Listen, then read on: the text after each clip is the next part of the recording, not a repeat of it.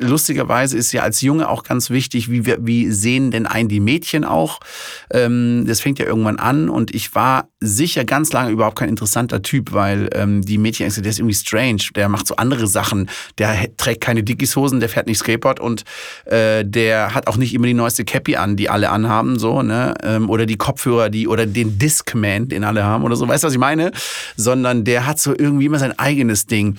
Lustigerweise war diese Ansicht nachher genau das, was mich dann gerade äh, in einer Zeit, wo es noch wichtiger für mich war, nämlich äh, ein, ein Interesse zu wecken bei Mädchen vor allem, äh, war das dann halt natürlich meine mega Pluspunkt, weil die gesagt haben, ey, der Max ist echt so ein anderer Typ, ey. Also ich, man hat irgendwann hat das umgeschlagen, als die Mädchen gemerkt haben, ey, der Stereotyp ist eigentlich null das, was interessant ist. Es ist viel interessanter, jemanden zu haben, der, der nicht in dieser Masse so einfach mitschwimmt, sondern der so wirklich sein eigenes Ding macht. Und dann war das alles auch ein cooles Payback.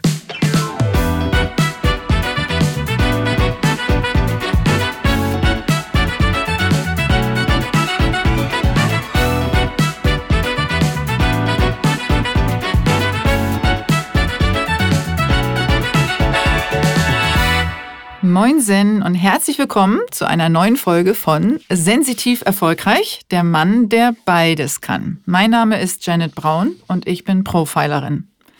Aus dieser speziellen und etwas anderen Perspektive heraus berate ich Unternehmen, Vereine, Organisationen, Agenturen, Teams und natürlich Einzelpersonen, die Klarheit, Produktivität und Entwicklung im Sinn haben. Mehr dazu gerne auf meiner Webseite janetbraun.de.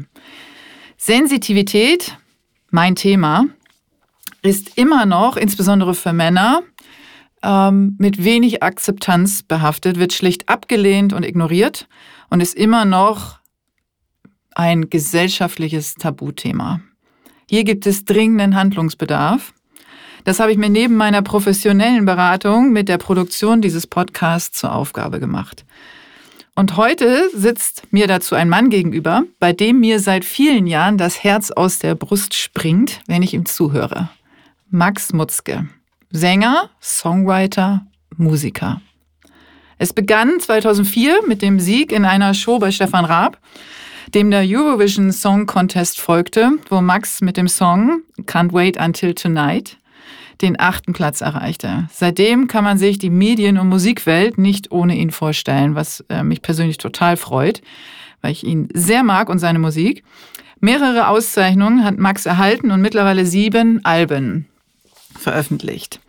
Zuletzt das im September 2018 erschienene Album Colors mit Hip-Hop-Stücken, die in ein melodiöses, soulgewohnt, gewohnt, umgeformt und neu interpretiert wurden. TV-Shows wie Schlag den Star oder The Masked Singer folgten, die er übrigens beide gewann.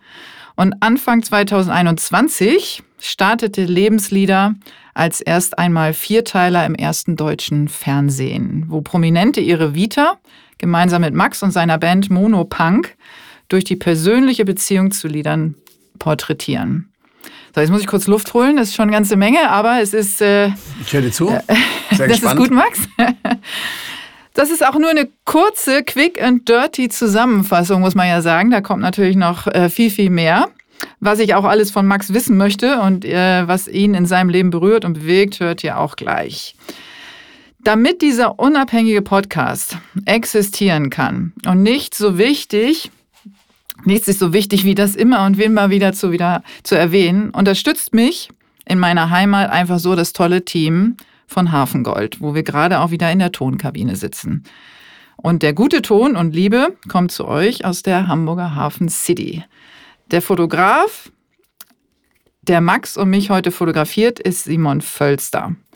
Und Malte habt ihr ja schon immer mal wieder gehört, den erwähne ich ja immer gerne, der sitzt und ähm, guckt, dass wir auch hier, dass wir uns auch gut anhören. Und eine Besonderheit gibt es heute noch in meiner Outfit-Wahl, denn mein Oberteil stammt von meiner Freundin Argo, Gründerin und Designerin des Labels Argo Afro Print. Und ich liebe ihre Sachen und kann euch nur empfehlen, mal ihr Instagram-Profil zu checken. Falls ihr diesen Podcast und das Thema unterstützen wollt, teilt auf allen Kanälen, hinterlasst Kommentare, folgt auf euren Plattformen und kommuniziert, was das Zeug hält. Persönliche Nachrichten sind auch immer und wie immer herzlich willkommen. Die Links zu meinem heutigen Gast, allen Supportern und Argo, wie immer in den Show Notes. Und auf geht's. Moin Mats. Moin Max. Wollte ich gerade Matze sagen. Das Wie komme ich denn darauf? Also erstmal sage ich guten Morgen zurück und vielen Dank für die Einladung. Und das ist das, was immer passiert. Echt? Weil die Leute sich, glaube ich, mit ihrem Kopf auf Mutzke konzentrieren und Ach, das ist. M-U-T-Z äh, dann beim Max schon landet. Also deswegen sagen viele Mats Mutzke. Und das ist passiert aber auch nach Karin Mioska bei den Tagesthemen genauso, wie, ähm, wie dir das passieren kann. Und das Puh. hat nichts mit Sprachübung und sonst was zu tun und äh, Gewohnheit vor einer Kamera oder vor einem Mikrofon zu stehen. Ich wirklich tatsächlich letztens bei den Tagesthemen Karin Mioska Mats Mutzke gesagt und dann äh, dachte ich, krass, es passiert einfach jedem. Und das ist aber früher nie passiert. Also bevor ich nicht in der Öffentlichkeit stand, hat es nie einem Lehrer passiert, dass er mich so genannt hätte oder einem Schüler oder sonst irgendjemand. Das ist echt abgefahrenes Phänomen. Aber ich bin ja ganz froh, dass ich damit nicht alleine bin. Nein, ne? im Gegenteil. Wenn du es jetzt geschafft also hättest, wärst du mir aufgefallen als krass, die Janet kann das, ohne Mats zu sagen. Äh, Das passiert Oh, das äh, wäre mir immer. aber doch viel lieber gewesen. Jetzt muss ich mal überlegen, ob ich das jetzt schneide und wir nochmal von vorne. Nein, das machen wir wäre nicht. voll scha äh, schade. Nee, machen wir nicht. Also wir sind ja auch ähm, imperfekt sozusagen. Also das äh, ist ja auch alles in Ordnung. Und aber mir ist das immer so wichtig, weil es hat für mich so eine Form von Respekt, Namen richtig auszusprechen und äh, natürlich richtig zu sagen, aber dann auch richtig auszusprechen. Ja, aber das Und- ist, ich, wie gesagt, das ist ein Phänomen, was ich ja äh, seit vielen Jahren ähm, beobachten muss und äh, darf. Und ähm, ich weiß, dass es niemals damit zu tun hat, dass die Leute nicht wissen, wie man Max sagt. Das hat nur mit Mutzke zu tun, glaube ich. Jetzt hast du ja auch mehrere Namen, ne? Willst du dir, ah, willst du mal deinen vollen Namen sagen? Ja, also mein voller Name ist Maximilian Nepomuk Mutzke. Das ist mein voller Name und ähm, das Nepomuk ist ja ein Name, für den ich früher als Kind mich ja, das war immer unangenehm, den zu sagen, weil es immer ein Lachen bei den Mitkameraden, also Klassenkameraden, äh, Kameradinnen, ähm, äh, die haben alle immer lachen müssen. Ne? Und äh, jetzt finde ich den Namen aber sehr, sehr schön. Also würde ich ein, eine zweite Karriere aufbauen, im alten Ego zum Beispiel, dann würde ich mich auch Nepomuk nennen können. Fände ich auch ganz cool.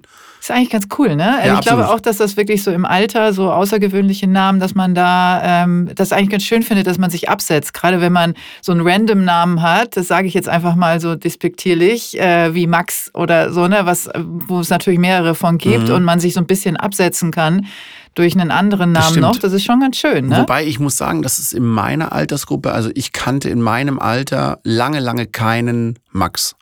Das hat äh, also Die sind uns, jünger, ne? Oder? Die sind viel, viel jünger, Ja. ja. Max Mhm. ist ja auf der Liste jetzt relativ weit oben, aber das ist sehr, sehr viel Jahr, Jahrzehnte später gekommen.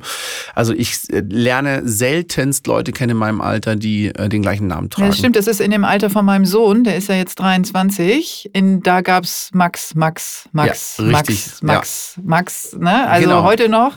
Er hat auch einen sehr, sehr guten Freund, der auch Max heißt, der auch diesen Podcast hört. Also liebe Grüße, Max. also von, äh, da, das ist tatsächlich so. Das ist in der Generation, die so Ende der 90er, Mhm. ne? Anfang Generation- 2000er und so geboren sind. Ja, und in Mhm. meiner Generation war alles Tobias, Michael Ja. ähm, und Matthias. Das waren, glaube ich, so die, Men also die jungen Namen, die Ja. so wahnsinnig krass unterwegs waren. Christian noch. Christian, ja, ja, stimmt.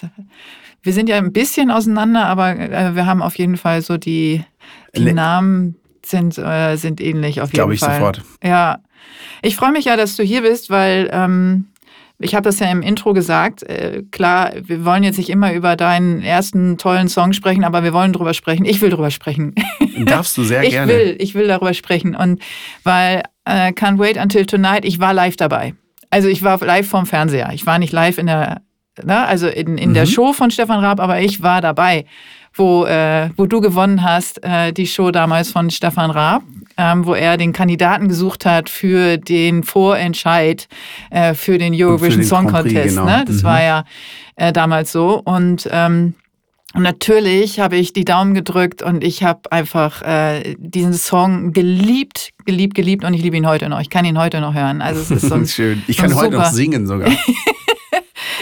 Ja, das hoffe ich. Das hoffe ich. Aber ich meine, kann mir natürlich schon vorstellen, dass einen das auch so ein bisschen verfolgt und auf die Nerven geht. Wie ist das bei dir? Naja, also nein, äh, überhaupt nicht auf die Nerven geht. Das ist nur, du hast auch am Anfang was gesagt, wo ich immer, wo ich innerlich zusammen, zusammenzucke, weil äh, du hast aber vollkommen recht. Alles begann in der Öffentlichkeit hm. 2004. Ja, klar. Ich bin hm. Musiker, seit ich sechs Jahre alt bin und in einem Haushalt aufgewachsen, wo so viel Musik gemacht wurde und wo Musik absolut allgegenwärtig war. Und wir hatten einen ganz großen Proberaum im Haus, in dem wir zu jeder Tages- und Nachtzeiten irgendein Instrument spielen konnten, weil alle Instrumente, die man sich vorstellen kann, ähm, äh, gab es da und äh, mein Vater hat eine Liveband, mit der er da viel geprobt hat. Und wir haben äh, ganz klein, als kleine Kinder schon Bands gegründet. Und ich war immer Sänger und Schlagzeuger und dann oft schon die Live-Erfahrung machen dürfen als Vorband von der Band meines Vaters. Und meine Mutter war Schauspielerin. Und das hat dazu geführt, dass wir so einen ganz hohen Kulturanteil im Haus hatten. Äh, wir waren super viel an Festivals mit unserem Wohnmobil, haben dann auf dem Parkplatz gepennt und tagsüber oder nachts die äh, Shows gesehen alle Musik, die wir gehört haben, war so in die Black Music, ne? also RB, Funk, Fusion, Soul, Jazz, Blues.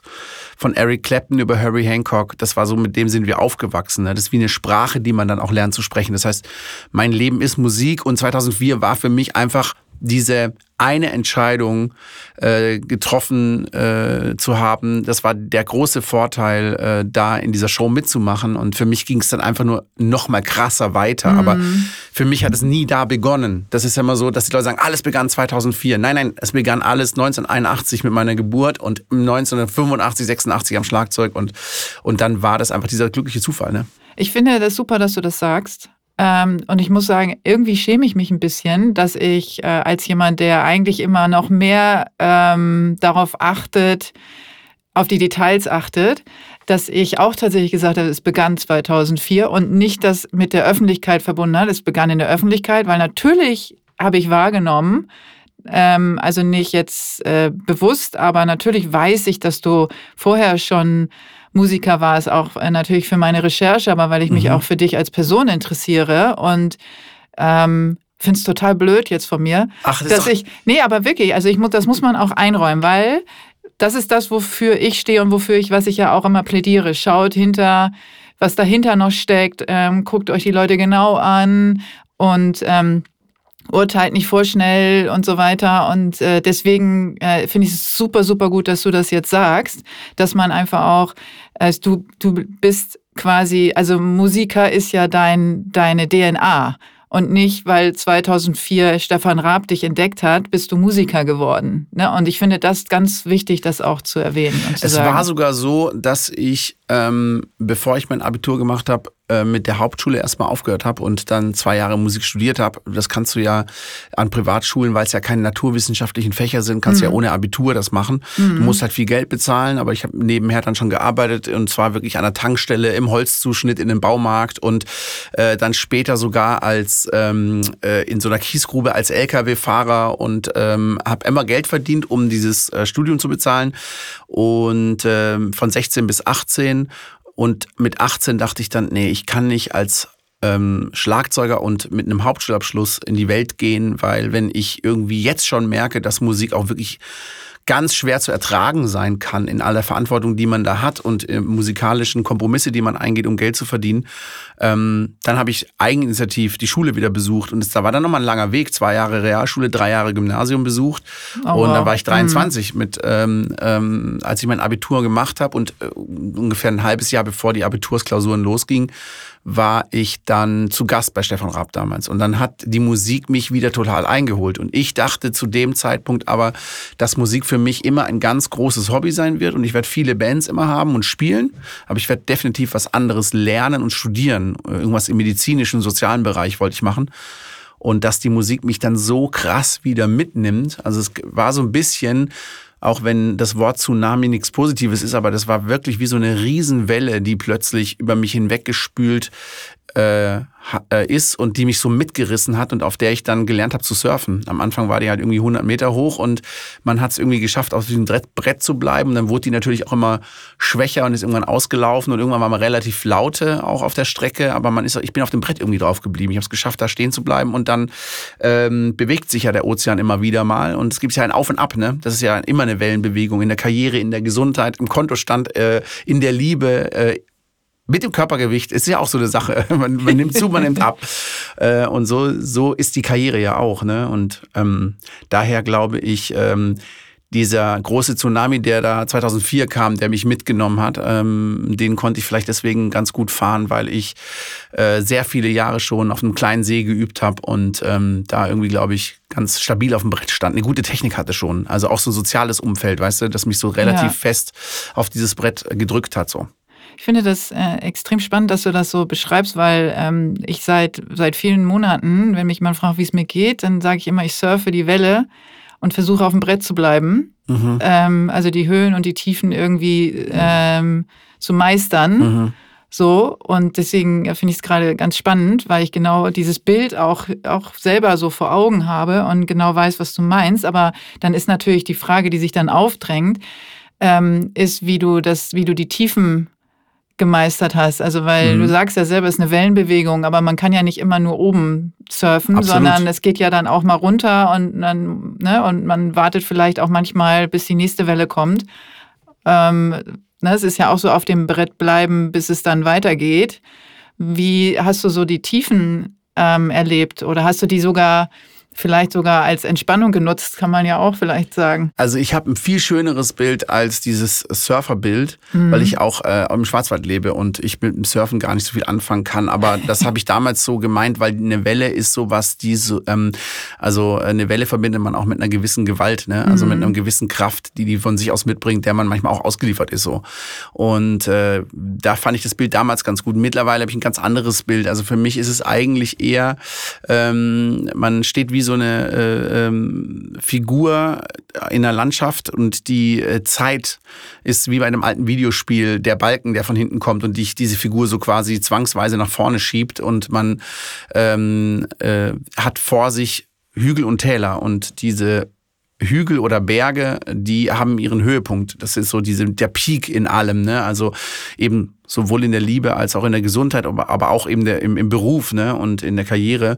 Und ich finde, wenn man ähm, den Weg geschafft hat, nach oben zu gehen, äh, man sieht oft hinter dem Hügel gar nicht, ist dann nochmal ein, ein höherer Hügel oder geht's danach dann äh, runter. Das kann man so manchmal gar nicht sehen, aber wenn man dann oben steht, dann merkt man das. Man spürt, wow, ich habe gerade einen Moment, der so schön ist und der so befriedigend ist und ich kann mich so in alle Richtungen drehen und kann sehen, wie schön das ist und, äh, und genießt das sehr. Aber weil dieser Zeit Zeitbalken von hinten kommt und einen weiterschiebt, hat man manchmal, äh, muss man einfach wissen, dass ein Moment der Karriere, also der oben ist, das ist nie das neue Level, auf dem man sich befindet. Es ist einfach nur ein Zwischenpeak, auf dem man sich befindet. Wenn man das weiß, dann ist es total cool damit umzugehen, weil ich muss wieder weitergehen. Ich, am besten peile ich den nächsten Berg an, wo eine schöne Aussicht ist, aber ich muss den auch wieder runtergehen und ich muss auch durch ein Tal durchgehen und ich kann vielleicht im besten Fall mir überlegen, gehe ich links oder rechts entlang, gehe ich durch ein dunkles, enges Tal, ich weiß nicht, ist der Abstieg schnell,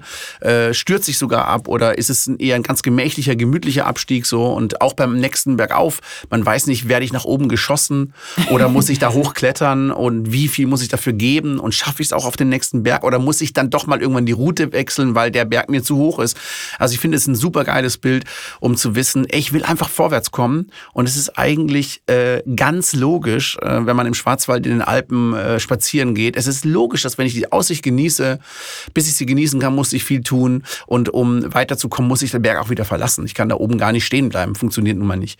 Und äh, das finde ich eigentlich ein viel passenderes Bild, weil es so ein bisschen klar macht, du kannst durch ein Tal gehen, was ein bisschen dunkler ist, aber dafür total spannend ist. Und dich wahnsinnig inspiriert so. Aber du kannst durch ein Tal gehen, was wahnsinnig offen ist und total mit den schönsten Wiesen und Wäldern und es riecht lecker und es ist total schön. Und dann genießt du dieses Tal total, weil du dann äh, Entspannung findest und Ruhe findest und ähm, auch Kraft sammelst für den nächsten Aufstieg. Das finde ich eigentlich ein sehr mhm. Passendes Bild in allen Lebenslagen. Voll. Also ich bei mir gehen ja, ich bin ja so ein Bilderdenker, ne? Bei mir, ich habe alles jetzt äh, tatsächlich vor Augen gesehen und bin mit dir da gewandert und so. Ähm, bestimmt nicht nur ich alleine, sondern ganz viele noch, die das, die das wahrscheinlich jetzt auch ganz toll finden, ne? Diese, dieses, äh, diese Visionen. Ähm, von, äh, von Bergen und Tälern und Wiesen und so. Was mir so einfiel dazu ist, dass es sich so anfühlt wie in Bewegung bleiben. Ne? Mhm. Also und auch ein, irgendwie ein Ziel vor Augen haben. Also dass man halt nicht, dass man bewusste Pausen einlegt, aber dass man äh, weiß, dass man weitergehen will. Mhm. und dass man auch so eine grobe Richtung äh, so vor Augen hat, dass das hilft. Mm, absolut, ja. Ne, weil das ist ja das Problem von, von ganz vielen Menschen, die nicht wissen, nicht mal nur, ob sie rechts oder links den Berg hochgehen, sondern sich weder für einen Berg entscheiden können, mhm. ähm, noch das Gefühl haben, sie sind stark genug, um den Berg überhaupt hochzukommen, egal wie. Mhm. Und auch mhm. Angst davor zu haben, da oben zu sein und nicht wissen, was einen erwartet. Also so diese Un ja, also die Ungewissheit. Augen, äh, ja, und die Augen verschließen vor dem, was kommt und sich dem dann nicht stellen und sich dann verlaufen. Mhm. Ja, und dann gar nicht mehr wissen, wo sie rauskommen aus dem Loch oder so. Das kann ich mir auch vorstellen. Das passiert äh, garantiert ganz vielen Leuten. Und dafür bin ich auch wahnsinnig dankbar in meinem Leben, dass ich so eine Orientierung habe, so einen inneren Kompass, der ähm, mir das auch ermöglicht, weil ich glaube nicht, dass das selbstverständlich ist. Und es hat auch nichts mit einer Qualität zu tun, die man sich, auf die man stolz ist, sondern es ist auch ähm, irgendwie Charakter gegeben. Und äh, dafür muss man dankbar sein. Also das muss man eine große Dankbarkeit haben, wenn man eine Orientierung in seinem Leben hat. Und da hilft aber auch ein Team um sich rum, also sowohl im, äh, im, im Geschäft, also dass man Menschen hat, denen man vertraut, das finde ich das Allerwichtigste, weil ähm, man das ist ein, ein ganz großes Credo, das ich mir äh, auch erst lernen musste, aber das dann seitdem mein Leben auch so lenkt. Also man muss nicht mit Arschlöchern zusammen sein und mit denen arbeiten. Es gibt so wahnsinnig viele Menschen und man muss, man kann sich die Arschlöcher wirklich vom Leib halten. Das sollte man auch unbedingt machen, ganz egal wie erfolgsversprechend die Zusammenarbeit mit so jemandem ist. Aber es, es vergiftet. Es vergiftet wirklich und es vergiftet das Team. Es löst ganze Strukturen, kann es auflösen und so weiter. Also daher äh, nehme ich immer Abstand von Menschen, wo ich weiß, da stimmt was nicht. Also es gibt ganz viele Leute, die sind enorm nett, aber es ist überhaupt nicht schwer, die ersten fünf Minuten nett zu sein. Es wird dann immer erst eklig, wenn du merkst, jetzt geht's auch mal ins Eingemachte. Wir müssen mal verhandeln über bestimmte Dinge und über bestimmte Dinge sprechen, die nicht so ganz angenehm sind. Und da, finde ich, zeigt sich gerade im Konflikt oft der Charakter und äh, wie kompromissbereit man dann noch ist. Weil wenn man erfolgreich ist und alles ist super und jeder verdient sein Geld damit, ich spreche jetzt mal wirklich rein von der Karriere, äh, dann ist es kein Problem, Leute zu finden, die ganz nett sind und die auch super hilfreich sind. Aber es geht ja dann an dem Moment, wo mal eine Delle kommt, wo es mal ein bisschen dunkler wird und dann muss man mal gucken, wie die Leute sich verhalten. Und ich finde, das Erste, was man machen muss, ist das zu sondieren, ein Team um sich herum zu schaffen in allen Belangen, wo man, dem man total vertraut. Und im Privatleben ist es ja instinktiv das, was ich mache. Äh, ich lerne ganz, ganz viele Menschen kennen und, und ein paar schaffen es auch jetzt noch, in den engen Kreis zu rutschen. Weißt du, weil man sagt, das ist so ein guter Typ, das ist so eine coole Frau, ich möchte einfach mit der Kontakt haben. Äh, das, ist, das macht Spaß, uns inspiriert total. Oder ich habe Projekte, wo der plötzlich äh, oder die super reinpassen. Aber wenn man merkt äh, im Privaten, dass boah, komischer Typ, komisches Mädchen, äh, komische Frau, dann äh, muss ich davon sehr schnell Abstand nehmen. Ich finde es irgendwie cooler, sein Leben, man ist ja sowieso ein Gärtner von seinem Leben, ne? Und eigentlich nur, nur die Sachen zu machen, die einem gut tun, die einem schmecken. So der, den Garten sich so zu richten, dass es cool ist. Und, ähm, und da rede ich nicht von Egoismus, sondern es geht rein darum, sich nah zu sein und das zu spüren, was man, was man haben will und was man braucht um sich herum. Da sprichst du ähm, natürlich ein Riesenthema an, was, äh, was den, den Podcast betrifft. Ähm, also es geht ja um, um Sensoren ne? und mhm. äh, Sensitivität. Das heißt, äh, äh, genau das spüren zu können, was du gerade alles beschrieben hast. Und die meisten sich aber noch nicht trauen, dem zu trauen. Also sich selbst zu vertrauen und dem, was sie fühlen und was sie spüren. Also mhm. zu erkennen, das ist ein Arschloch und, äh, und zu erkennen, das ist jetzt ein ist Unkraut, äh, was ich nicht in meinem Garten haben will. Und ähm, wie hast, also wie hast du den Zugang zu deinem Selbstvertrauen sozusagen, dass du sagst, ich, äh, mein Instinkt sagt mir immer die Wahrheit und darauf höre ich? Das ist äh, eine gute Frage. Ich habe sogar, also ich bin eigentlich erzogen und das halte ich auch mit meiner Familie so und das ist, so ist unser ganzes soziales Umfeld, glaube ich, dass wir mit einem unglaublich hohen Vertrauensvorschuss immer Menschen rantreten. Also ich mache eigentlich immer, bin ich enorm offen und lass ganz vieles zu. Und dieser Vertrauensvorschuss gibt mir eigentlich eine Sicherheit, dass ich dem anderen es so gut und äh, cozy gemacht habe, wie ich konnte, mit viel ähm, Empathie und einer Gastfreundschaft und äh, Offenheit und zuhören können und sich mitteilen können und so. Das finde ich total wichtig und das mache ich eigentlich instinktiv in jedem Moment. Gestern die letzte Taxifahrt mit meinem äh, ganz netten äh, Taxifahrer gehabt in Berlin Und wir haben total nett gesprochen, waren sofort bei Familien und, äh, und er hat mir sein Leid erzählt, wie schlimm das ist, dass sein Chef ihn nicht mehr bezahlt, weil die kein Geld mehr verdienen und so. Und dann äh, gibst du dem einfach ein bisschen äh, ein höheres Trinkgeld und dann freut er sich so sehr und dann bist du bei dem, also das sind so äh, ähm, äh, total schöne Momente, weil diese Taxifahrt bleibt mir mit den Geschichten, die er mir erzählt, mit drei Kindern und der ganzen Ärger und dass er Ärger mit seiner Frau hat, weil die glaubt, sagt, du bist arbeiten angeblich, aber du bringst kein Geld mit nach Hause. Sagt er, was glaubst du, was ich mache? Ich fahre den ganzen Tag, aber ich werde nicht mehr bezahlt und so. Das sind ja voll die krassen Schicksalsschläge. Und dies, das alleine nur mit dem zu besprechen, das zuzuhören und dann sich seines eigenen Glücks bewusst zu werden, allein dafür ist diese Geschichte so wahnsinnig wertvoll für mich, dass ich weiß, oh Gott, wie gut geht's mir und muss ich ja für ein schlechtes Gewissen haben, dass es mir so gut geht und dass die Leute sich für null Geld den Arsch aufreißen. Und ich meine, in Berlin Taxifahrer sein ist sicher nicht der Traumjob, das muss man schon sagen so. Und ähm, das war das, was, äh, äh, was ich meine zu dem, dass man mit einem großen Vertrauensvorschuss an die Leute rangeht und mit einem Interesse, egal ob der Mensch in erster Linie für mich interessant sein könnte für meinen Beruf, weil davon kenne ich nämlich auch ganz viele Leute, die sind ganz, ganz nett, aber vor allem zu den Leuten, von denen sie glauben, dass sie denen was bringen. Und dann äh, gibt es halt super geile Anekdoten, dass sie manche Leute, also ich will gar niemanden nennen, ne, aber ich kenne Geschichten von KünstlerInnen, ähm, die äh, dann irgendjemanden abfacken, also gar nicht mit dem sprechen und nachher mitbekommen, ach, das war der, der Chef der Show. Oh fuck, ich habe den die ganze Zeit voll ignoriert und dann sind sie wahnsinnig nett zu dem plötzlich. Äh, oder ich habe es auch genau andersrum schon erlebt, total nett zu jemandem zu sein, dann mitzukriegen, ach so, ist nur der Fahrer von einem, ach so, ja, dann habe ich mit dem ja nichts zu tun und so.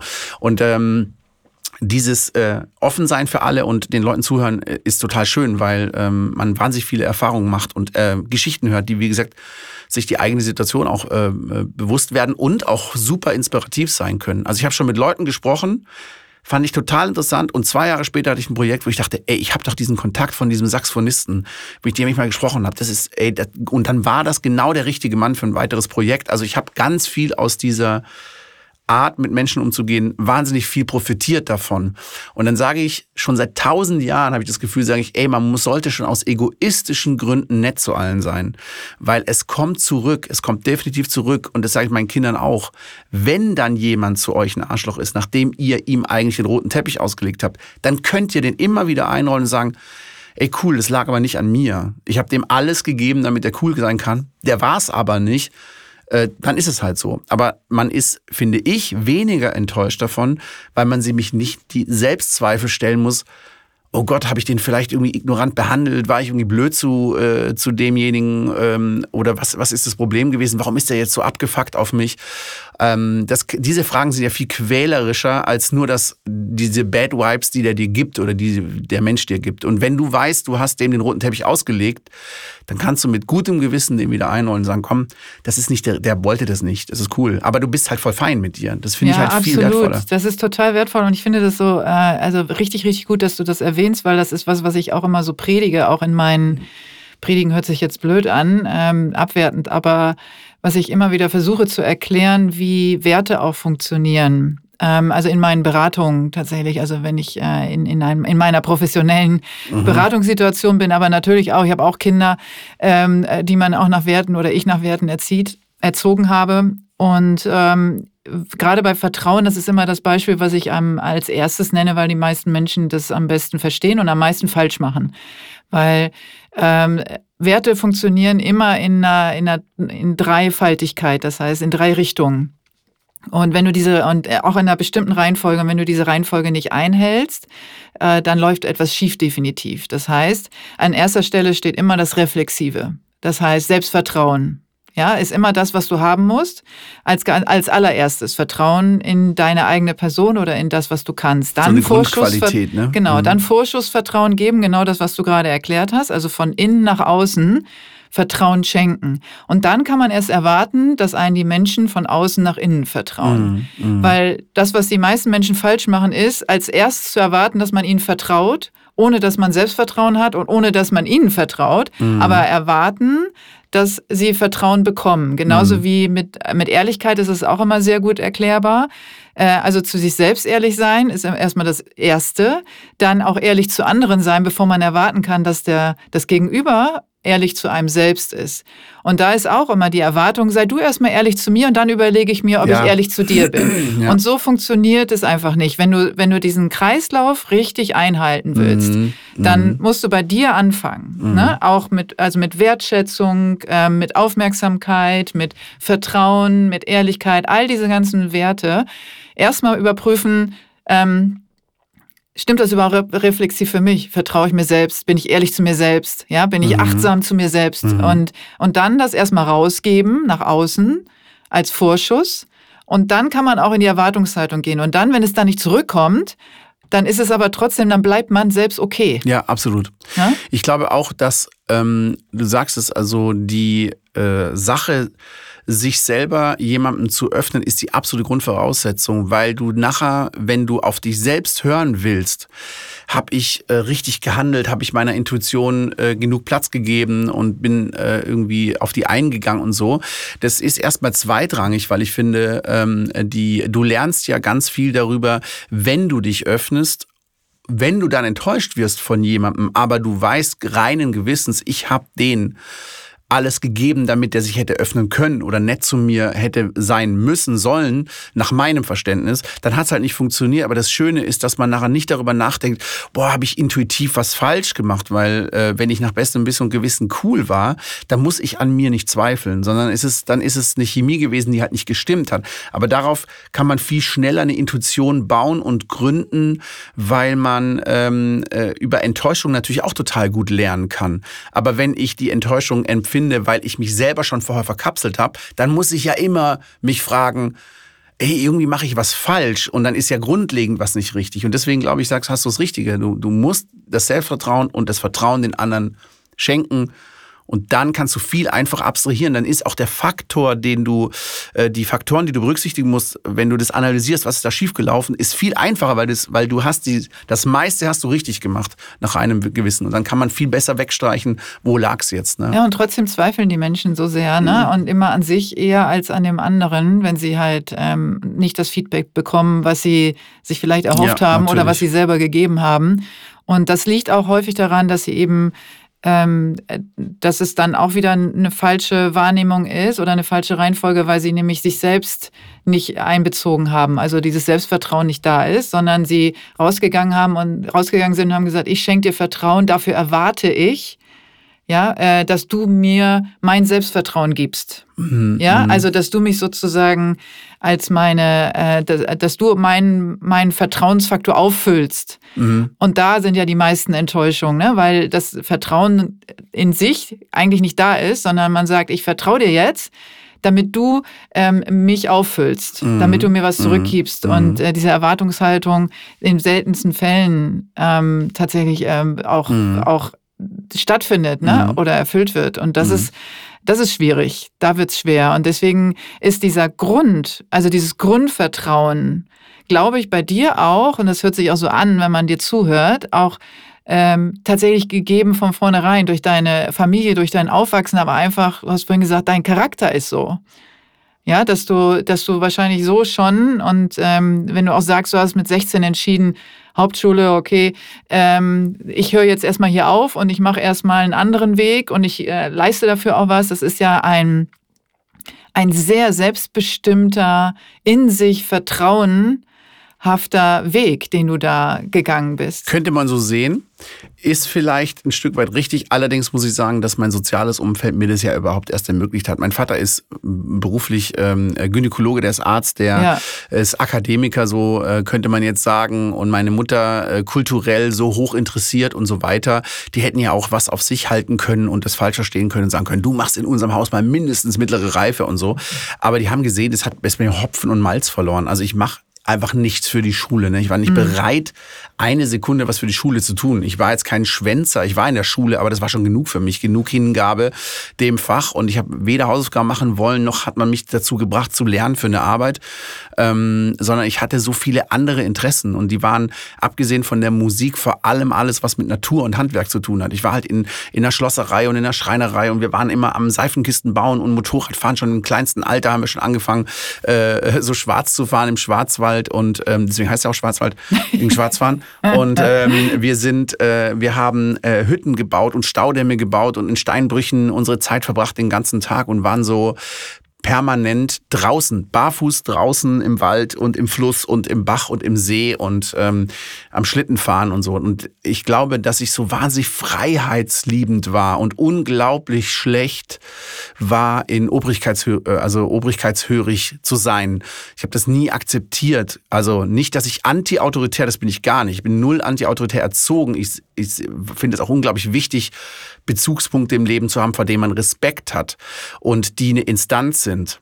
Ähm, da kann ich kurz so einen kleinen, äh, äh, was soll ich sagen, so einen kleinen äh, Ausflug machen, dass es viele Menschen gerade in der Öffentlichkeit gibt, äh, vor allem vornehmlich der weiße, reiche, äh, erfolgreiche Mann, und da gibt es ein paar Namen äh, zurzeit, ähm, die einfach keine Instanz mehr haben, die wirklich, äh, die das eben nicht mehr haben, die quasi einfach nur noch sagen, was sie denken, weil sie gewohnt sind. Da früher waren sie damit erfolgreich und jetzt kommen krude Sachen raus dabei.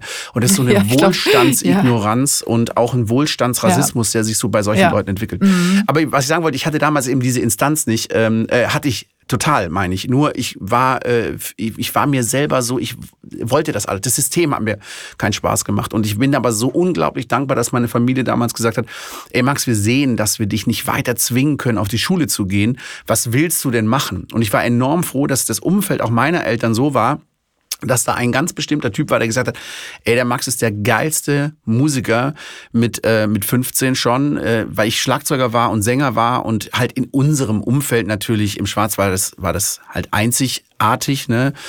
Und ich glaube, dass die Qualität damals schon enorm hoch war. Ne? Wenn ich so rückblickend so Aufnahmen sehe, was ich damals gemacht habe mit 15, das ist schon krass gewesen so.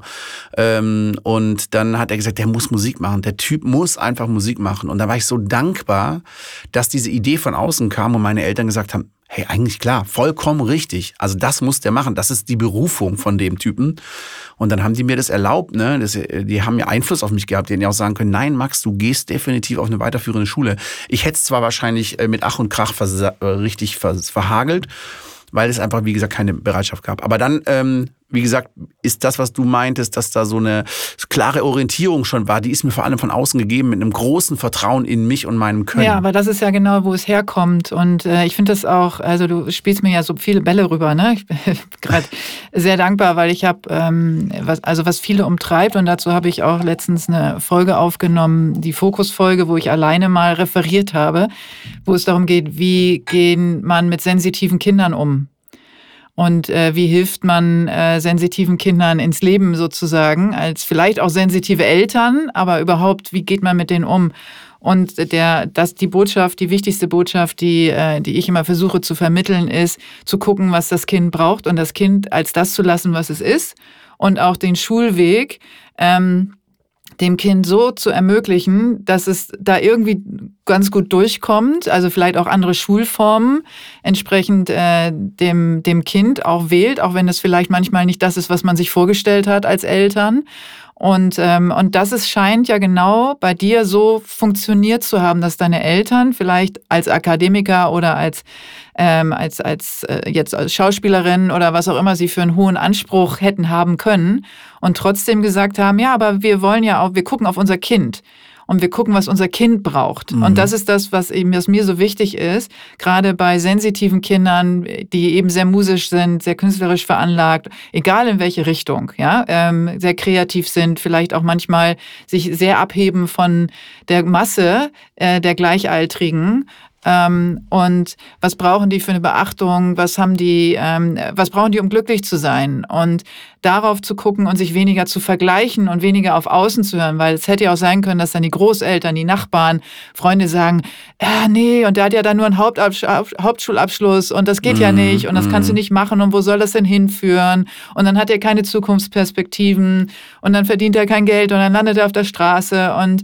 all diese Sachen, die dann von außen auf deine Eltern bestimmt eingeströmt sind, ne? Ja. So mhm. und äh, und trotzdem ihr das geschafft hat, also du als Kind oder als Jugendlicher und deine Eltern vor allen Dingen dich dabei unterstützt haben, diesen Weg zu gehen und du dann selbstständig, weil du dann selbstbestimmt irgendwann erkannt hast, naja, vielleicht mache ich doch noch mal den höheren Bildungsweg ähm, und den dann auch gegangen bist, aber das dann diese Freiwilligkeit hatte. Mhm.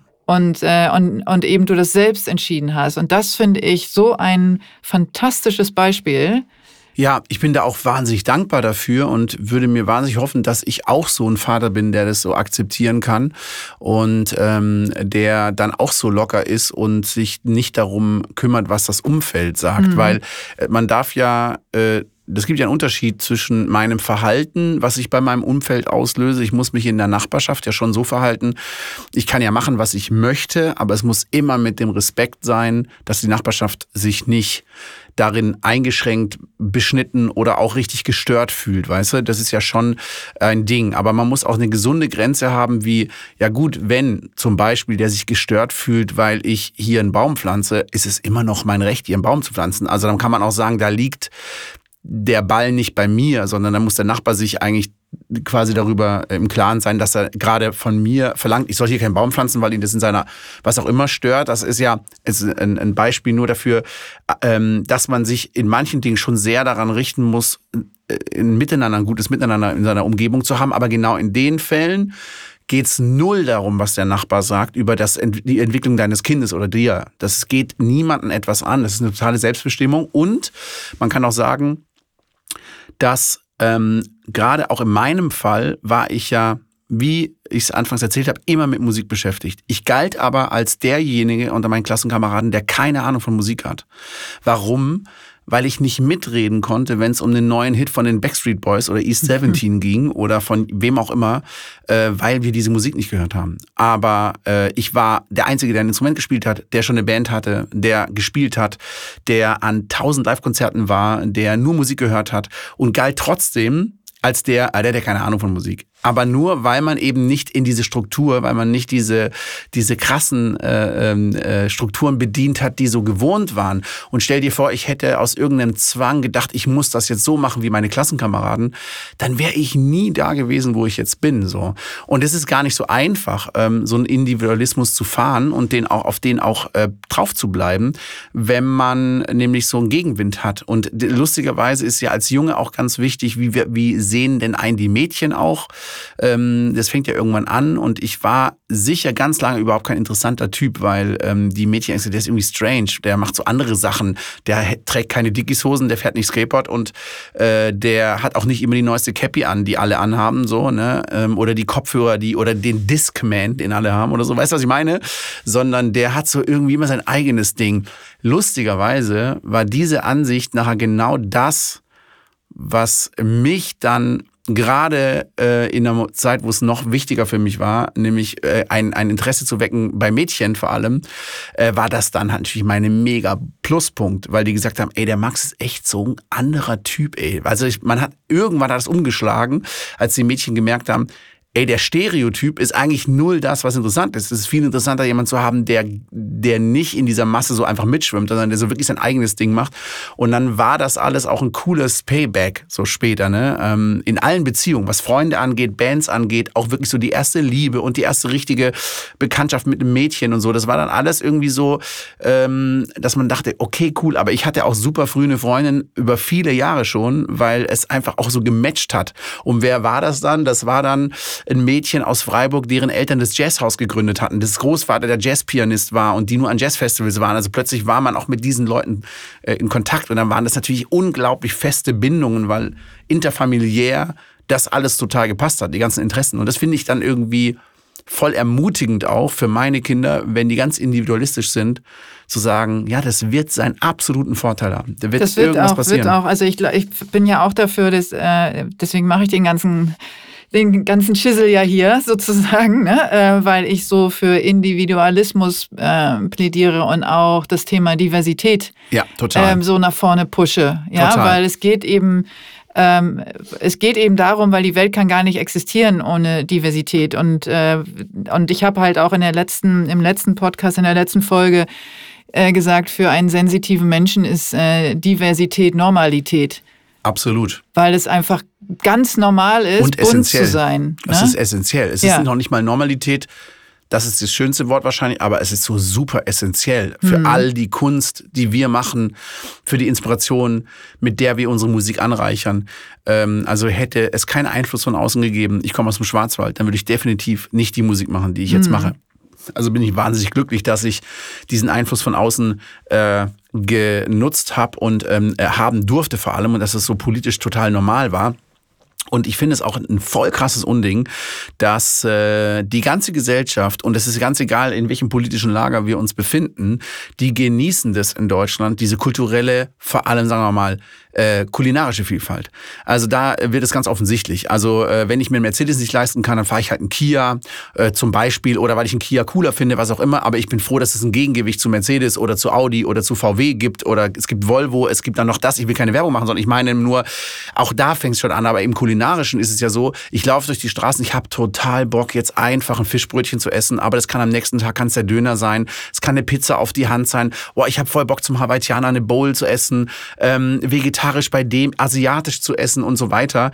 Äh, das sind ja so Dinge, die haben wir selbstverständlich in uns. Und das ist ganz egal, äh, welche Partei du wählst. Ich glaube, das ist was, wo jeder, wenn er ehrlich ist, zugeben muss, das ist total geil, dass wir uns kulinarisch so vielfältig ernähren können und so wertvoll und so spannend auch. Ne? Und warum lassen wir die Menschen in unserer Gesellschaft dann nicht zu, die diese Einflüsse mit hierher gebracht haben, die das so geprägt haben, die uns diesen Segen beschert haben? so. Und in der Musik ist das halt essentiell. Da geht's gar nicht anders. Ne? Die Besetzung mit denen ich spiele, sind fast immer zu mindestens 50 Prozent nicht mal deutschsprachig. Das heißt, es sind Menschen, die äh, Englisch sprechen, Französisch sprechen, Italienisch, die sprechen dann natürlich alle irgendwie Englisch. Äh, die kommen aus Hongkong, die kommen aus, äh, aus Kuba, die kommen aus, ist egal. Aber die kommen hierher und bereichern das und geben mir so eine, eine Inspiration, das zu machen, was wir machen.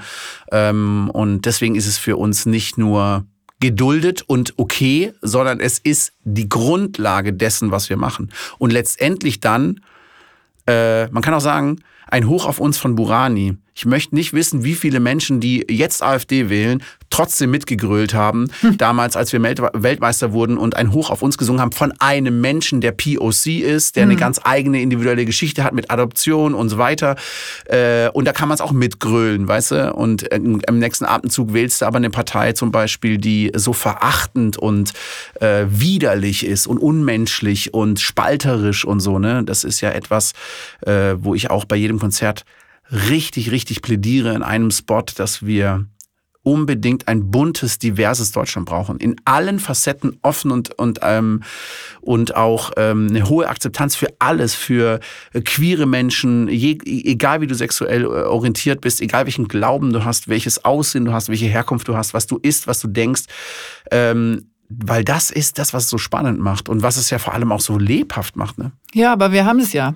Also das, es geht ja gar nicht darum, dass man das jetzt erschaffen sollte, weil es dann äh, besser ist, sondern es ist ja da. Nee, man muss es nur ja, ja und, es, und akzeptieren. Geht, ja. es geht ja nur darum, dass man es sichtbarer macht und zwar selbstverständlich sichtbar macht. Ähm, mhm. Weil wir haben ja all diese Dinge, die du gerade aufgezählt hast, die sind alle da. Mhm. Die, all diese Menschen sind da, mit all diesen mhm. Hintergründen sind da. Ähm, all, also ob jetzt kulinarisch, musikalisch, künstlerisch, egal wo, ähm, es ist alles da. Nur wird es halt, und das ist das, was ich so wirklich, was mich immer wieder so traurig macht, ist, ähm, dass sich die Rosinen rausgepickt werden. Das habe ich auch jetzt schon mehrfach gesagt, auch, äh, auch in der letzten Folge tatsächlich ein bisschen noch mehr emotionaler. Ähm, dass das rausgepickt wird, was man, was einem gefällt, wie zum Beispiel das Essen. Ähm, aber dann der Mensch dahinter nicht gesehen wird. abgewertet wird wieder, weil mhm. er aus er oder sie oder wer weil auch er immer ja nur einen Kebab macht. Ja, ganz genau. Mhm. Was auch immer da, was auch mhm. immer abgewertet wird, aber das, was mir gefällt, nehme ich. Und da haben wir ja die gesamte Kreativbranche. Ja, und auch bei mir ist ja auch ähm, Diversity ist ja auch diese ganzen ähm, Charaktere und, ähm, und Naturelle, die eben auch sehr sensitiv sind, die auch immer so eine Breitseite kriegen, wo man sagt, okay, ich finde das toll, dass du künstlerisch bist, aber, ähm, aber ansonsten kriegst du ja nichts auf die Kette. Ja, mhm. äh, weil du jetzt deine Buchhaltung nicht hinkriegst oder weil du nicht strukturiert genug bist oder oder. Ne? Also da gibt's ja auch ganz viele Verurteilungen, die dann sagen, okay, ich finde deine Kunst geil, ja, ich finde dein, deine Musik geil und äh, aber ansonsten werte ich dich als Mensch wieder ab, weil du bist ja dann als Künstler nicht lebensfähig. Ja, wenn du nicht noch ein Management hast, die dann alles für dich machen mhm. oder ähm, oder du wohnst immer noch in irgendeiner WG oder oder so, weil du kannst dir ja brotlose Kunst kannst ja nicht leisten. Aber eigentlich finde ich deine Musik gut und ja oder deine Kunst. Also es ist immer ein Hin und Her zwischen ähm, man profitiert. Und, mhm ja, von dem, was, äh, was eben kreativ und anders, was divers ist. Man findet das spannend, man ist angezogen, es ist attraktiv. Aber wenn man dann, wenn es dann um den Menschen dahinter auch noch geht und um das, um das Leben, um die Herkunft, um whatever, ja, dann äh, verlieren die Leute oft das Interesse und ähm, oder wollen damit nichts zu tun haben. Mhm, mh. Und weil es sich nicht gesellschaftskonform anfühlt. Und ähm, du hast dich ja so und so, musst du dich ja verhalten. Ja, oder so und so hast du zu sein, um in der Gesellschaft, wie du vorhin auch gesagt hast, man muss natürlich so ein bisschen Rücksicht aufeinander nehmen, auch in einer Nachbarschaft und so. Aber trotzdem kann ich ja wohl mein, äh, mein Kind auf die Schule schicken, wo ich will. Oder ich kann den Baum auf meinem Grundstück pflanzen, solange der jetzt nicht die Sicht versperrt. Das ist doch mhm. meine Entscheidung. Mhm. Ja, mhm. also man muss ja nicht, alle Gärten müssen ja nicht gleich aussehen und alle mhm. Häuser und alle Kinder und wie auch immer. Und das finde ich halt äh, so schwierig, dass die Gesellschaft es immer noch nicht schafft, ähm, all das, was da ist, auch wertzuschätzen. Mhm, mh. Ja, oder dem auch ähm, äh, vorauszusetzen, dass das, was man selbst denkt, das müssen dann alle denken, weil ich habe die Weisheit und ähm, äh, der als letzter Schluss ist das, was ich denke. Und das will, will ich, dass das alle denken. Das ist ganz schwierig. Vor allem, ich lebe ja im Schwarzwald in einem ganz kleinen Dorf mit wenigen Einwohnern und wir kennen äh, äh, mittlerweile ganz viele von denen richtig gut und ich mag die alle und jeder hat definitiv seine ganz eigene Agenda auch, ne? So ein Stück weit, weil der eine äh, ist dann äh, Förster und ähm, hat ein ganz anderes Interesse als der nächste, der ist Landwirt, der wieder ein anderes Interesse hat als der der Jäger. Und also ich will damit sagen, du hast einfach äh, auch innerhalb einer Kleinstruktur enorm viele Interessenskonflikte. Und trotzdem äh, ist es dann gerade besonders gut zu sehen in einem kleinen Dorf, nimmt aber jeder auf den anderen irgendwo Rücksicht, weil man ihn auch zu gut kennt. Also der eine kann sich nicht vollends durchsetzen, weil er dann seinen tausend Jahre alten Kollegen oder Freundin eigentlich vor den Kopf stoßen würde. Und da muss man immer Kompromisse fahren und aufeinander ein bisschen Rücksicht nehmen und so. Und da ist es irgendwie total spannend zu sehen, sehen, dass du in einem Dorf, die, wo du denkst, die müssen doch alle fürs Gleiche stehen, weil du hast schöne Flüsse und ein Wasserrädchen und einen Wasserfall und einen schönen Wald und schöne Naturschutzgebiete drumherum, dass es auch da trotzdem so viele verschiedene Interessen gibt und die auch alle irgendwo gewahrt werden müssen und die man auch zum Stück weit auch umsetzen kann. Aber wenn es eben dann nicht klappt, dann kann es nicht sein, dass man sagt, es muss verdammt noch mal so laufen, wie ich das empfinde, weil dann merkt man automatisch, nee, gut, aber dann nee, erwarte ich ja von meinem Nachbarn, dass er genau diese zehn Prozent, die ich mehr will, mir dann abgeben muss. Und ja, das ist einfach ganz cool in so kleinen Strukturen ähm, wo man die Menschen kennt, äh, kann man sozial besser agieren. Und es gibt auch die, ähm, äh, ich weiß nicht, diese Bücher von Yuval Noah Harari gelesen, der äh, ja ganz äh, auch gesellschaftskritisch ist und der viele ähm, wissenschaftliche Erkenntnisse zusammenträgt. Und da gibt es ja wirklich die Erkenntnis, dass unser Gehirn, äh, was die Sozialstruktur äh, angeht, nicht mehr als 150 Individuen eigentlich zulässt im engeren Kreis. Alles darüber hinaus ist nicht mehr strukturierbar. Das kann man eigentlich nicht mehr einordnen. Und das äh, war früher wohl total einfach. Ich rede jetzt wirklich von sehr, sehr lange als man noch äh, sich gerade äh, ähm, äh, quasi niedergelassen hat als der Homo sapiens, dann äh, hat man gewusst, dass die Schuhe, die ich trage, die habe ich selber geflochten aus den Sachen, die ich da hinten im Wald gesammelt habe und das Tier, was wir essen, hat der Nachbar gejagt und das dem Torf, äh, Dorf verteilt. Und die, äh, ähm, den Topf, den ich äh, benutze oder den, was auch immer, den hat dann das Haus links gemacht, weil der hat sich darauf spezialisiert, Töpfe für die Gemeinde zu machen. Und man konnte es auch enorm begreifen, also Nachhaltigkeit, man hat zu jedem Produkt einen enormen Bezug gehabt und auch zu jedem Menschen dahinter und es war ein unglaublich selbstverständliches, hochsoziales Miteinander, weil man aufeinander angewiesen war.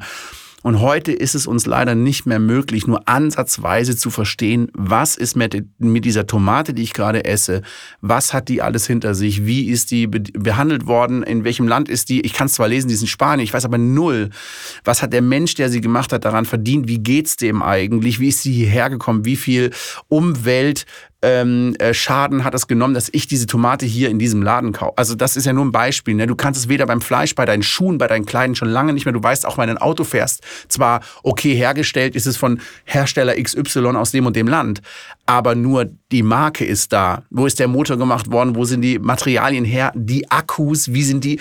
Also es ist so äh, komplex geworden, dass es uns eine totale äh, Last ist, darüber nachzudenken, wie ernähren wir uns, was kaufen, wie, wie konsumieren wir ähm, und wo gehen wir in Urlaub hin? Weil ich würde schon sau gerne in Süden fliegen. Ich kann mit dem Auto das mir nicht leisten, ist zu weit. Die Flüge sind gerade so günstig und da können wir jetzt alle in drei Stunden sind wir irgendwo in mega im Süden am Meer und also was ich meine und es wird auch so ein enormes, äh, so eine enorme es ist alles so anonym geworden. Wir können nicht mehr strukturieren, wer steht hinter was und für was und was sind seine wirklichen Interessen. Und das macht das Leben, finde ich, momentan schon äh, durchaus enorm komplex und schwierig. Und ich verstehe total, wie viele sich davon abschalten und sagen, ich will damit nichts zu tun haben. Weil ich kann mir doch nicht bei jedem Euro, den ich ausgebe, überlegen, ob das irgendwie korrekt ist oder nicht. Ja, das ist diese Überforderung, ne? Und ich glaube, das ist tatsächlich, äh, woher auch dieser Spruch kommt, ich kann als Einzelner ja sowieso nichts ausrichten. Mhm. Mhm. Und äh, was, oder dann kann ich ja gar nichts mehr machen, sind ja mhm. so die Sprüche, ne, die man damit, mhm. dann kann ich ja gar nichts mehr essen, dann kann ich ja gar nichts mehr machen, dann kann ich ja nirgendwo mehr hinfahren. Wenn ich jetzt alles überprüfen soll und dann ist das halt so, so ein Verdrängungscharakter, äh, weil man mhm. einfach komplett überfordert ist, weil man den Überblick verliert. Ja, ja, ne? Genauso wie du es gerade beschrieben hast. Ne? Dann gibt es die einen, die sagen, ich kann, ich komme gar nicht mehr klar. Deswegen ignoriere ich jetzt alles und mache einfach, wie ich denke. Mhm. Ja, oder die anderen, die sagen, okay, ich, äh, ich überprüfe das jetzt wirklich, aber das ist, löst natürlich auch enorm Stress aus. Ja, ja und du kannst es auch nur in kleinen ja. Teilbezügen ja. machen. Aber das meinte ich eben vorher mit einem Dorf, dass eben, wenn dir jedes Individuum um dich herum bekannt ist, ist dein Handeln doch ein anderes, weil mhm. du kennst immer das Schicksal Dahinter, und den ne? Preis ne? des ja. anderen mhm. auch, den du vielleicht selber auch nicht bezahlen wolltest, wenn ja. du jetzt das forderst, was du gerade forderst. Und deswegen ist es miteinander in kleinen Dörfern schon, äh, das müssen, es sind auf keinen Fall die netteren oder böseren Leute oder was auch immer, das meine ich nicht, aber es ist ein überschaubares, transparentes Miteinander, dass diese Dorffunktion mit 40 Leuten funktioniert. Ich glaube, das ist auch der Grund, ähm, also letztens hat mich mal einer angeschrieben und hat gesagt, glaubst du, dass in einer Großstadt überhaupt noch sensitive Menschen leben? Weil wie sollen die das aushalten, in einer Großstadt zu leben? Fand ja, ich auch eine, eine spannende Frage, mhm. ähm, wobei ich ähm, als selber sensitiver Stadtmensch natürlich auch Antworten darauf habe. Auf der anderen Seite geht es aber eher darum, äh, diesen Rückzugsraum zu haben. Ne? Und der kann ja auch in der Stadt stattfinden, äh, wo man dann seine kleine, ich nenne mal meine kleine Burg, wo ich lebe, wo ich, wo ich genau, selber agiere. Kiez sozusagen. Ja, mein Kiez und natürlich äh, also so meine Komfortzone, die ich mir auch in der Stadt schaffen kann. Mhm. Ähm, und als sensitiver Mensch aber immer darauf achten muss, dass ich mich immer wieder zurückziehe.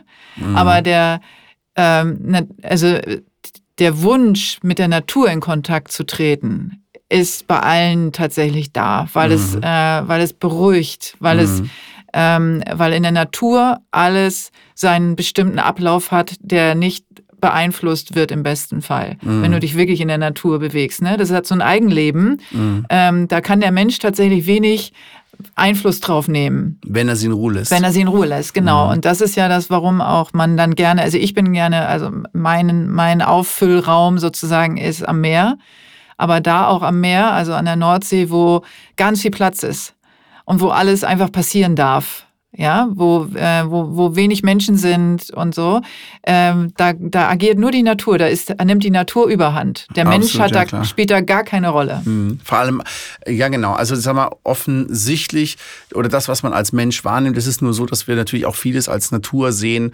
was der Mensch längst schon stärkstens beeinflusst hat. Ne? Wir sehen die mikrobiologische Vielfalt überhaupt nicht, können wir gar nicht wahrnehmen. Ist die gut, ist sie nicht so gut?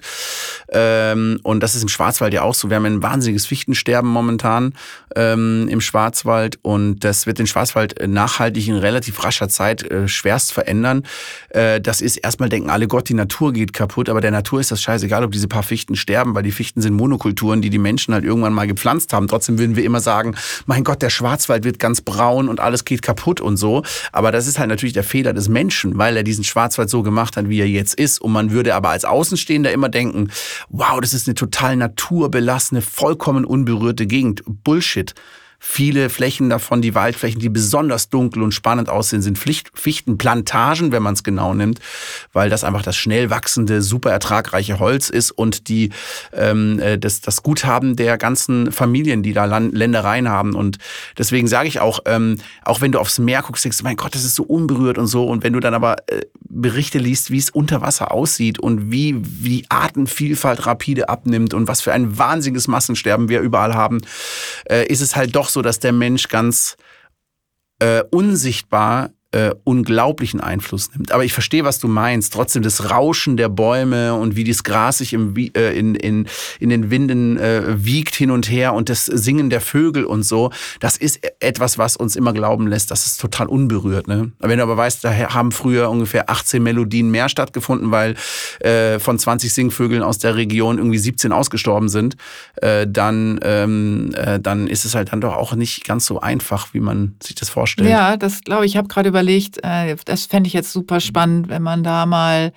ähm, mit, mit Menschen hingeht, die besonders gut ausgeprägte Sensoren haben, also hochsensitiv sind, mhm. äh, in verschiedene ähm, Naturbezirke zu gehen und Ans mal zu Meer, gucken. in die Berge. Mhm. Ja, und mal zu gucken, also auch den, den Vergleich zu machen, was ist jetzt äh, eher künstlich vom Menschen erschaffen, was ist noch wirklich äh, ziemlich naturbelassen. Oder was ist verdrängt, ob, ne? Was ist verdrängt, genau, ob die, äh, also wie der Mensch sich dann fühlt und wie der Mensch das dann wahrnimmt, also dieser sensitive Mensch, ne? Also ob man, also wo kann man dann tatsächlich am besten doch ähm, auftanken, spürt der Mensch, wenn es künstlich hergestellt wurde, welche Verbindung kann überhaupt entstehen und so.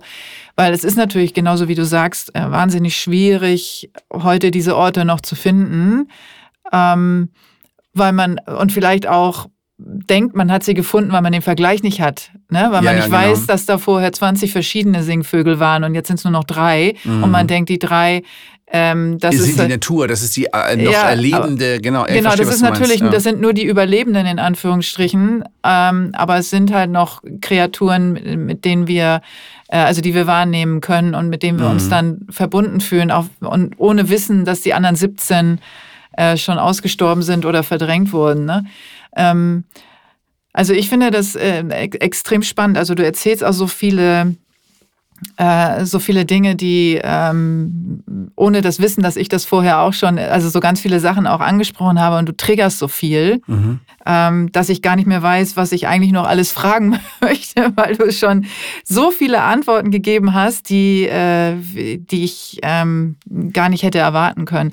Was ich noch total schön finde, was ich von dir gehört habe, wenn es um diese Lebenslieder geht, ne, die du ja ähm, mit den mit deinen Gästen in der in diesem Vierteiler ist es ja immer genau. noch nur, ne? Genau, nur. wir sind gerade im Moment ja. äh, dran, die nächsten vier Teile auszu ja, zu handeln klingt immer so, als müsste man damit verhandeln, aber ah. es geht tatsächlich darum, wann können die stattfinden, wann können die gedreht werden, ja. weil wir wollen wahnsinnig gerne weitermachen. Weil ich finde das äh, ganz, ganz schön, weil es ist halt eben so, weil wir sind ja alle und ich glaube, es gibt niemanden, äh, der nicht eine emotionale Bindung äh, zu einem Lied und dann zu einer Situation hat. Mhm. Ja, also dass wir, weil Lebenslieder geht ja darum, äh, welche Lieder haben dich begleitet in verschiedenen Stationen deines Lebens. So schicksalhafte Momente, ja. die für irgendwas stehen und wo wozu es einen Song gibt, ja. Ja, und du dann ja mit deiner Band und gemeinsam mit dem Gast. Ne, ich habe es mir natürlich angeguckt. Ähm, habe ich, äh, also ich finde, ich finde diese diese Kombination äh, so schön, weil, weil natürlich dann, also du singst, aber der Gast singt auch. Und deine Band spielt dazu. Und, ähm, und ihr halt dann, ähm, du machst, interpretierst es so nach deinem Gefühl, der Gast in, macht es so, wie er es oder sie es kann. Und, ähm, und da kommen so viele Emotionen. Und man sieht auch so in dem Publikum, ähm, wie, wie die alle so, mitgehen, ne? Weil sie sagen, ja, und da war, wo ich das Lied und da ist bei mir das gewesen und so. Und da sieht man auch mal wieder, wie, wie so Emotionen durch Musik einfach auch ähm, immer wieder hochgeholt werden können. Ne? Es ist wie so ein Foto, was du dir anguckst. Wie ein Geruch. Wie ein Geruch, genau. Den also du riechst und denkst, ja. Gott, Lavendel, ich weiß doch, wie ich mit meinen Eltern damals ja. in der Bretagne war und äh, oder was auch immer. Ja, ja, ja und deswegen halt, deswegen es sind halt diese Sensorik und deswegen ist halt dieses Sensitive, mhm. was uns ja alle irgendwie begleitet. Ne? Mhm. Und der einen, den einen halt, der kann es mehr oder weniger wahrnehmen, aber es ist etwas, äh, was du durch deine Sendung auch nochmal ganz deutlich machst ähm, wie stark doch die Emotionen ähm, mit, mit dem Gehirn äh, verbunden sind. Mhm. Ne? Also um diese Erinnerungen abzurufen aus dem Unterbewusstsein, wird halt dann ähm, dein, ähm, dein Emotionszentrum im Hirn getriggert, wo, wo man immer gesagt hat, früher war man sich immer nicht sicher, äh, wo Emotionen überhaupt stattfinden. Im Hirn gibt es keine Emotionen. Im Hirn wird nur gedacht und nur sachlich, aber es ist ja mhm. Quatsch. Das ist Quatsch, ja. Du Totaler hast ja auch die kreative. Quatsch. Genau. Ja. Und deswegen gibt es auch rechte, linke Gehirnhälfte mhm. und so weiter, limbisches System. Also es führt jetzt auch zu weit, aber ähm, wo, wo man dann diese Verknüpfung auch wirklich ganz deutlich erkennen kann. Und was ich ganz toll fand, war, dass du ähm, über dich selbst gesagt hast, dass Lebensmelodien äh, von dir, ähm, Astrid Lindgren ähm, bezogene Sachen sind, also Pippi Langstrumpf, Michael aus Lönneberger und so. Wo mir natürlich persönlich die, äh, die Hörer, die mich kennen, wissen, äh, dass Pippi Langstrumpf für mich eine große Rolle spielt und Astrid Lindgren. Was mich sehr ähm, gefreut hat, auch meine Kinder und, äh, und auch mein, mein letzter Hund hatten, äh, haben und hatten äh, Astrid Lindgren Namen. Mhm. Nicht Tommy und Annika, nein. ähm, und äh, das hat mich so gefreut. Und jetzt, wo ich dich so auch erlebt habe und was du erzählst und mich mit deiner Geschichte beschäftigt habe, finde ich, bist du schon auch wirklich so eine, so eine Pippi Langstrumpf in, in männlich. Also oh, das so ist ja süß. Ja, weil es ist so dieses, ich mache mir das Leben so, wie es mir gefällt und ich lasse mich von außen nicht so sehr beeinflussen, als dass es meinen Grundcharakter ähm, kaputt machen kann. Schön, dass du es sagst, weil ähm, es trifft es auch voll. Ich habe, glaube ich, äh, für mich selber mal feststellen dürfen, dass ähm, es eine Gabe in mir gibt, die auf die also für die ich so dankbar bin, nämlich mir den Moment so schön wie möglich zu machen. Also da gibt es viele Beispiele, die man nennen kann, wenn man, wenn ich sage, ich stehe im Stau und es geht nichts mehr und die Leute sind total genervt und dann denke ich mir, nein, weißt du was, ich, da geht eh nichts mehr, steige ich aus, mache einen Spaziergang auf der Autobahn, jetzt höre ich ein Hörbuch, jetzt telefoniere ich, setze mich auf die Motorhaube und gucke in den Himmel hoch oder so oder nehme mir ein Buch raus und lese und äh, das ist egal, ob ich am Flughafen sitze oder im Bahnhof, im Zug, ich mache mir den Moment immer total schön. Und wenn mir gerade nichts einfällt, dann schaue ich gerade beim, Zugfahr, äh, beim Zugfahren, es gibt immer eine ganz magische Strecke, das möchte ich unbedingt mal machen, zwischen Berlin und äh, Hamburg.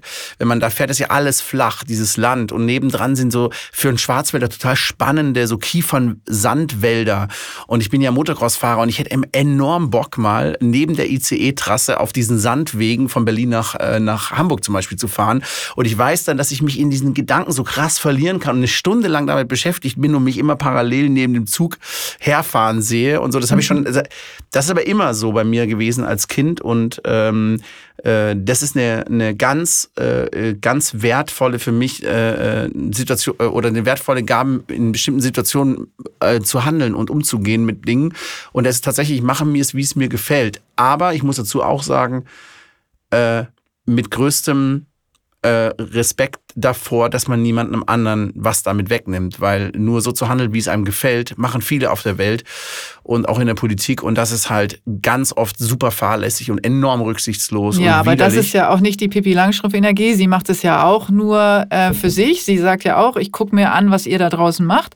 Ich möchte euch aber nicht also ich möchte nicht dem folgen. Genau, ja? nicht so auf die Schule gehen, also, wie genau, ihr das macht. Richtig, mhm. genau. Ich, äh, und ich schlafe halt mit den Füßen auf dem Kissen. Warum muss der Kopf da drauf sein? Ich kann ja auch meine Füße darauf betten. Genau, genau. Ja, so, aber das tut ja niemandem weh. Mhm. Sie tut ja niemandem, ganz im Gegenteil. Sie ist ja so voller Vorschussvertrauen. Ja, Richtig, sie hat ja. so viel Selbstvertrauen und so viel Selbstbewusstsein, genau. dass sie ja schenkt. Sie schenkt nach außen. Genau ähm, und sie gibt alles raus und, äh, und sie nimmt niemandem das übel, wenn die das nicht haben wollen oder wenn die halt, ne, wie die Polizisten oder wie der Bürgermeister oder, oder wie der Oscar mit seiner singenden ja, Säge, ne? Ja, also, äh, wie er sie da reingeht und so gar keine Angst vor dem hat, dem Landstreicher, der, ja. äh, der da sitzt mit seinem Superkleber, Oscar Superkleber. Ich weiß genau, was du meinst.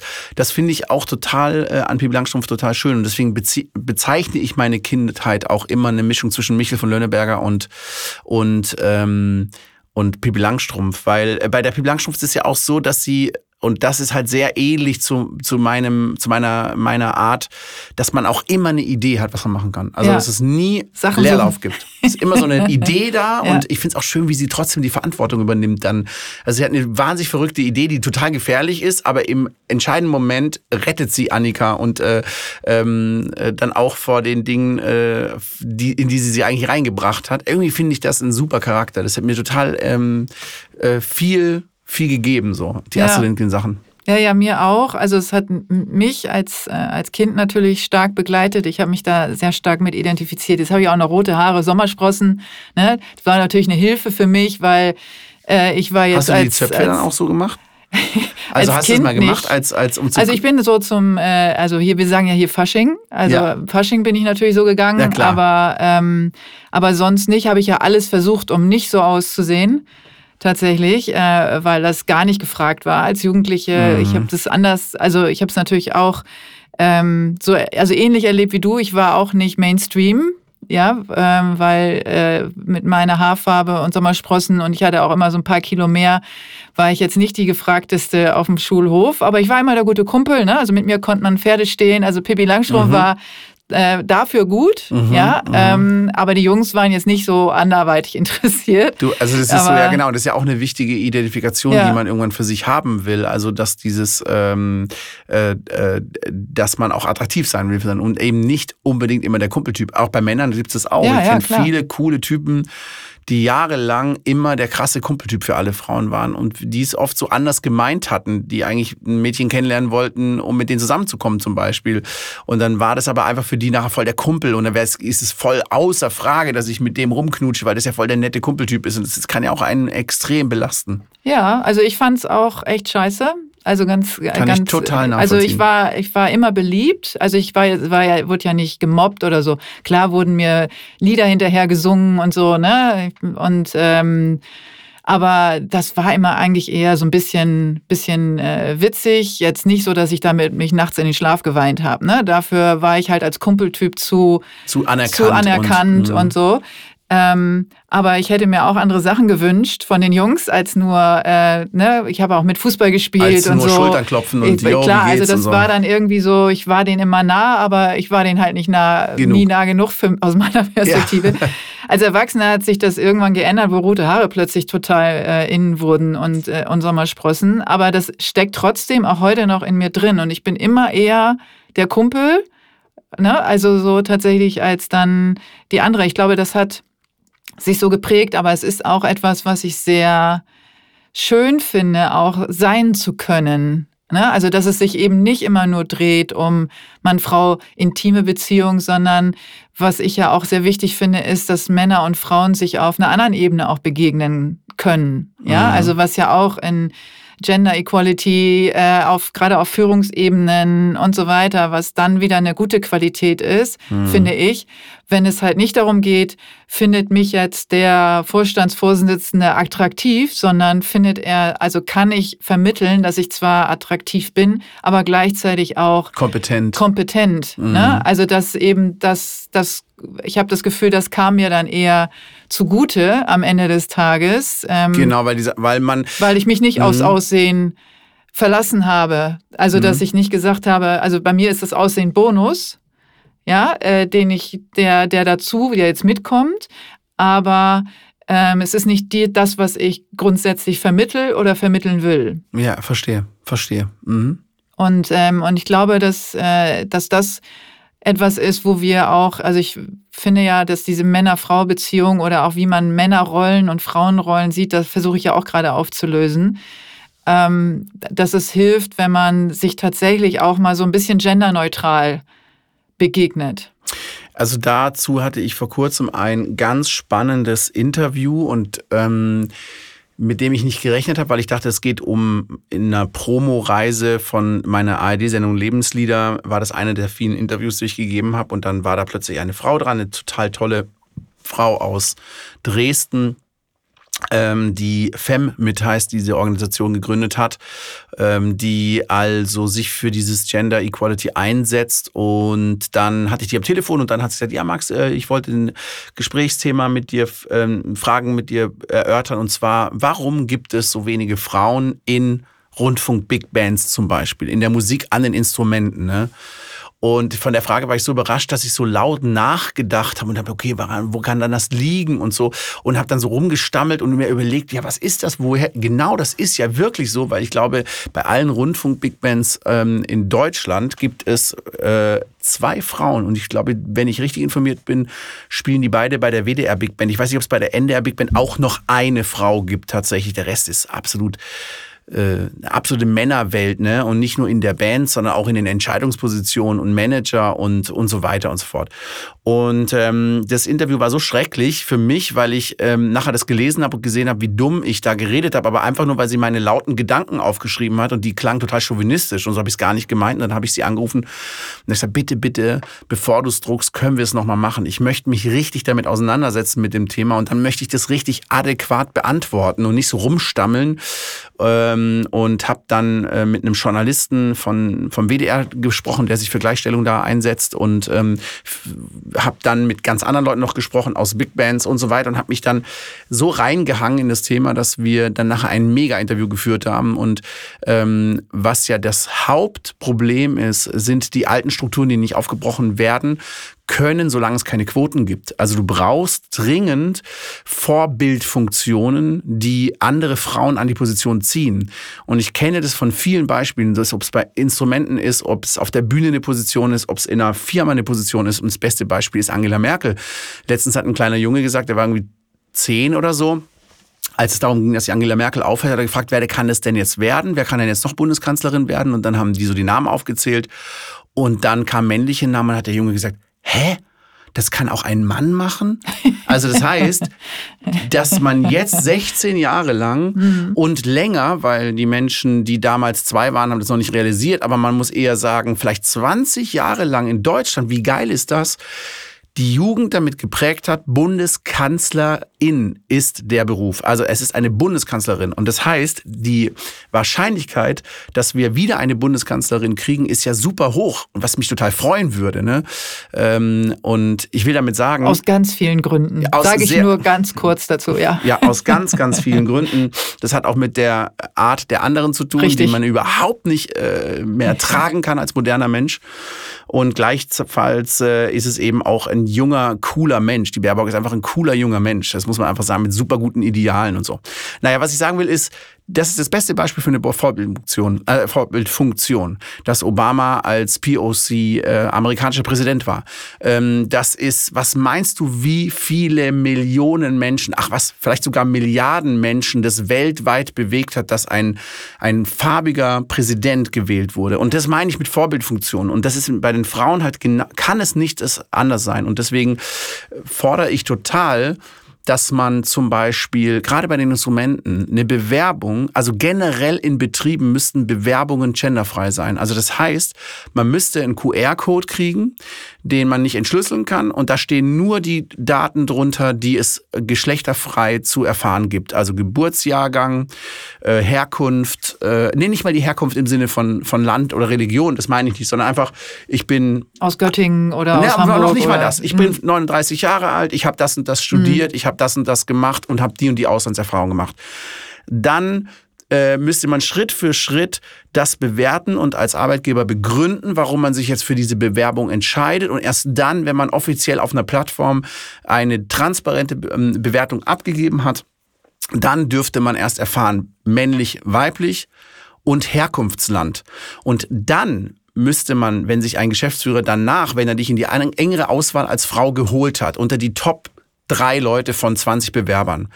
Und du merkst, ah cool, ich bin in den Top 3. Ich kann es auf der App nachvollziehen. Mich hat man in die Top 3 geholt. Jetzt geht es nur noch darum, wie werde ich bewertet. Jetzt erfährt er mein Geschlecht und erfährt meine Herkunft. Und wenn ich dann aus, äh, aus, wieder rausfliege als Frau, dann hast du eine Handhabe zu sagen, warum hast du mich nicht genommen und den Mann. Wir waren jetzt drei Bewerber, zwei Frauen, ein Mann und du hast dich am Endeffekt wieder für den Mann entschieden.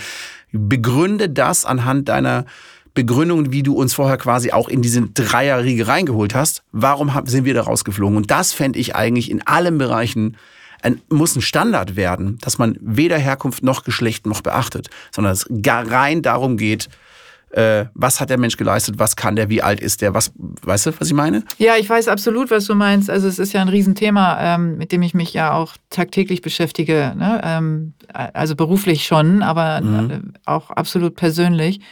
Ähm, was, wo wir da natürlich sind, also die Frage ist, ob man das mit einer ähm, mit der Wahl, die im September stattfindet, äh, in welche Richtung man das schiebt. Ne? Weil das ist wirklich dann genau der Punkt, wofür entscheiden sich der Großteil der Gesellschaft und, äh, und wie sieht das dann aus, damit überhaupt solche Bewegungen und solche Veränderungen etabliert werden können in, in einer Vorbildfunktion, weil wer, wer ist denn dann unser Vorbild?